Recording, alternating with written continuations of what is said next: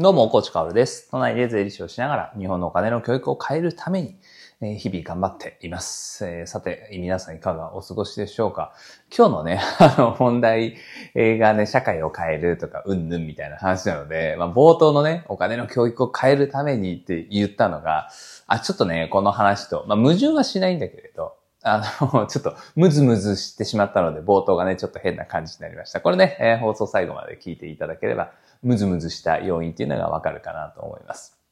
まあ僕はこの夏ですね、未来の先生フォーラムというものに出場しまして、出場っておかしいな。登壇しまして、まあ当然僕はあの未来の先生フォーラムのこう運営に当たっている一般社団法人の幹事をやっているので、えーだからこう、まあ運営メンバーという側面でも登壇をしていたんですよね。えーなので2コマかな ?2 コマあ登壇させていただいて、そのうちの1つ、金融教育の第一人者と言ってもいいでしょう。都内の高校にお勤めされている花輪先生という方ですね。女性の方なんですが、いや、この方本当すごいですよ。10年以上前から金融教育をされていて、えーで、まあ、その、なんだろうな、こう仕組みの上で、レールの上でしていたんじゃなくて、この子たちによって社会科、公民かな？公民だったと思いますけど、違ったらもうごめんなさい。でも社会科ですね、の先生で。で、この子たちにとって、生徒たちにとって、金融を通して社会を見ることっていうのは、もう必ず人生にとって大きな武器になる、力になるっていうことを信じて、えー自分がこう、高校に勤め始めてすぐぐらいからね、もう10年以上ですよ。株式売買ゲームという世界でも有名なゲームを使って、えー高校生たちに金融を教えていたと。で、まあ、2022年度にね、高校の家庭科の一部に資産形成という感じで、金融教育が、ね、こう盛り上がりましたけど、その時には、あの、まあ何を今更って思ったんですかね。彼女はね、ずっとやってきたところですから、ある種でもその中でこう、盛り上がりすぎのところに戸惑いを感じたり、したみたいなね、お話とかをまあ登壇で、していたんですよね。だから僕は本当に尊敬の念を持って登壇して、ああ、やっぱりすごいなと。僕はやっぱりお金の教育に目を向けたのは、まあここ3年ぐらいの話、3年、3、4年ぐらいの話ですからね。えーだからまあ大先輩ということで、年は確か同い年だったんですけど、うん、お話をね、させていただいたということ、本当に勉強になりました。で、その中の彼女の言葉が忘れられなくてね、そして僕の背中をポジティブに押してくれたんです。で、この話はなんかね、最近どっかでした気がするんだよな。あそれはボイシーの確率が非常に高い気がするんですが、まあ、大切なことはね、何度でも言っていいし、何度でも伝えたい、そして何度も受け取ってほしいですから、もしね、最近話したものだとしたら、ごめんなさいという感じです。まあでも語り口は変わるからね、受け取り方、響き方、感じ方も変わると思います。彼女がその僕と登壇している時に一つ言った言葉があって、で、そのきっかけは僕がね、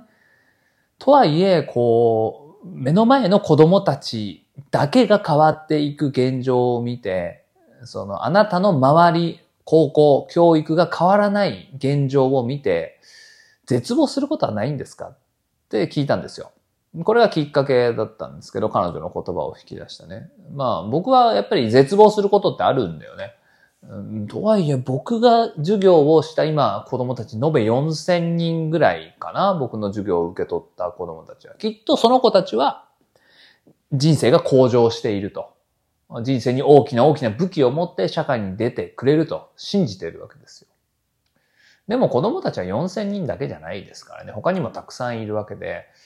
うん、この同じ行為をね、つまり僕が授業で話しているような内容っていうのを教育現場で全員の子供に向けて伝えたいなって絶望する夜があるわけです。まあそういう意味も込めて絶望しないんですかって言ったら、もうあっけらかんとね、花輪先生は、いやいや、そういう側面もあるけれど、でも砂漠に水をまくような行為なんです。教育って、みたいなね。えーことを言ってらっしゃいました。まあ、この言葉はね、本当にいいなと思って、僕はこの 今後ね、えーずっと使わせてもらおうかなと思うんですけど、まあ砂漠に水をまいてもすぐ乾いちゃうじゃないですか。だから変わってないんだけれど、でも、巻き続けなきゃ絶対変わらないわけですよね。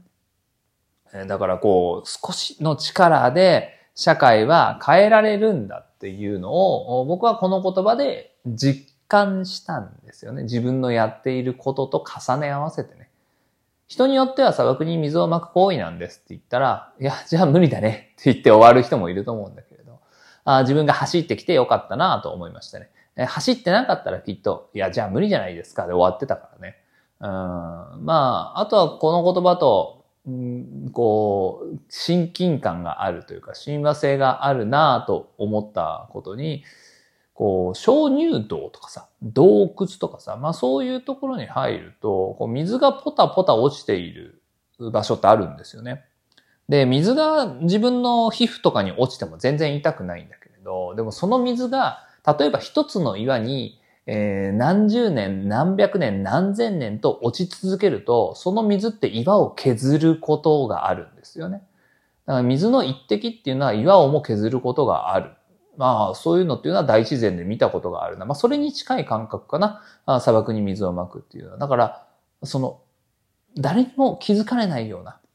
その些細なあなたの行動っていうのは、社会全体につながっているんですよっていうことは、ああ、そうだよなって実感を持って感じたという話ですね。なので、まあ僕がね、社会を直接変えることはないです。だから、お前、散々お金の教育変えるとか社会変えるとか言ってきてるなんだよとかね、思う方いるかもしれないですけど、直接変えることはないんですよね。社会を変えるのはやっぱり個人個人だと思っていて、今はね。まあ、この気持ちっていうのはまた変わっていくし、語り口も変わっていくかもしれないけど、今はそう思っています。で、その一人一人を少し向上させることができたら、まあ、つまりは、今、現状のマネーリテラシーの日本人、まあ、マネーリテラシーが低い日本人が大多数のこの現状では社会っていうのは良くはならないだろうなって思っているんです。なので僕が発信で一人でも多くの人のお金の教養、マネーリテラシーを向上させることができれば、それが多数派になれば、その集合体である社会っていうのはポジティブに変わるだろうなと思っています。それはさ、今すぐ変えたいよ。まあ、来月にでも変えたいですよ。でもそれは無理なんだよね。無理だということを知ること、そしてその上で全力で行動していくこと。砂漠に水を撒いていくことっていうのが重要ですからね。まあこういうマインドセットっていうのは非常にポジティブだよなと僕は感じていますが、皆さんはどう感じましたか？ですからまあ今ね、なんかこう、ふつふつとね、なんかこう、うまくいかないな、と、煮え切らないな、みたいな場面に遭遇している人っていると思うんですよ。それは日常生活でも、仕事でも、趣味でも、恋愛でも多分いろいろあると思うんですよね。でもその時に、まあそう簡単に物事っていうのは変わらない。まあ社会みたいな壮大なものじゃなくても、その目の前にあるものっていうのはそう簡単には変えられないんだけれど、今でも目の前にあるもの、そして自分ができること、自分でできないことは絶対考えちゃいけないですよ。自分が変えられないもの、例えば法律とかね、まあそういうものに目を向けたらキリがないですから、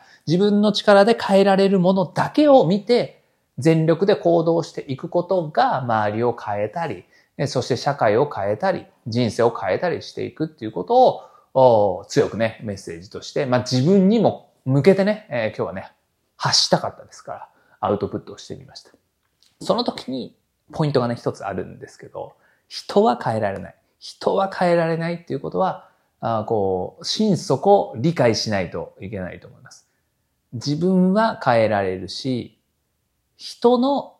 その教養みたいなもの、その能力みたいなものっていうのは上げられる。まあ、つまり僕だったらマネーリテラシーを与えてお金に強い人にするっていうことはできるけど、人そのものの価値観とか、行動とか、そういうものっていうのはなかなか変えられないし、まあまあ変わらないと思っていた方が、これは人生ね、えー、有意義に過ごせるかなと僕は思うんですよね。なのでそれが家族だろうと、配偶者だろうと、大切な人だろうと、経営パートナーだろうと関係ないです。人は自分ではか、自分ではその他人からは変えられないっていうこと。自分が、あなたが何かをこう言ってその人が変わるんだったら、まあ、そんなに楽なことはないですよ。そんなことはね、ない。ないと割り切って行動して砂漠に水を撒いた方が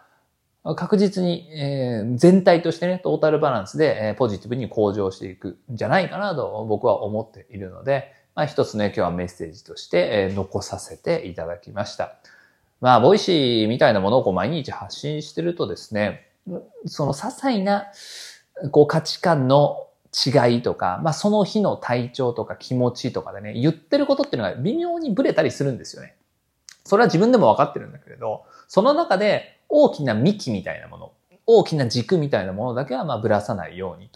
というのは心がけていますので、まあ今日はね、えー、なんかこう話があっちゃこっちゃ言った気がしますが、まあ幹、太い軸っていうのは、まあ僕はやっぱりこう社会を変えたいと。もっともっと社会を向上させたいという思いでやっているし、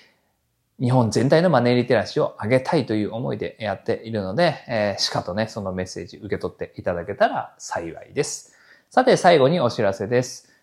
えっと、プレミアムリスナーの今月のセミナーはインボイス制度セミナーなんですけど、まあ、結構ね、最初ね、あんまりみんな あの、このセミナー期待してないのかなとか、聞きたくないのかなっていうか、あの、全然反応がなかったんですが、まあ、こう、20日20時にやるんですけどね、20日の金曜日20時にやるんだけれど、そこが近づくにつれて徐々にこう、ペースアップしてプレミアムに入ってくれる方が増えてきました。先月からマネリテアップセミナーということで、えー、先月はもうストレートにね、えー、マネーリテラシーアップ防御力編ということで、そんなセミナーをしましたので、えー、ぜひ先月のプレミアムセミナーも気になる方は聞いてみてください。で、先月はね、通常放送でもインボイス制度の税務調査はこうなるみたいなね。まあそんな放送も残してますから、まあ過去の放送でもいい放送ね、結構あるんですよ。自分が聞いても確かにって思うね。アウトプットした瞬間にもう忘れてることとかあるので、調べながらアウトプットするとね。えー、だから自分が聞いても確かにいいな、この放送ためになるなって思う放送ありますから、発掘してね、えー、ぜひ確認していただけたらなと思います。今月はインボイス制度セミナーということで、20日20時にやりますので、ぜひぜひお集まりいただけたらと思います。それでは本日も張り切っていきましょう。素敵な一日をお過ごしください。最後まで聞いてくれたあなたに、幸あれ。じゃあね。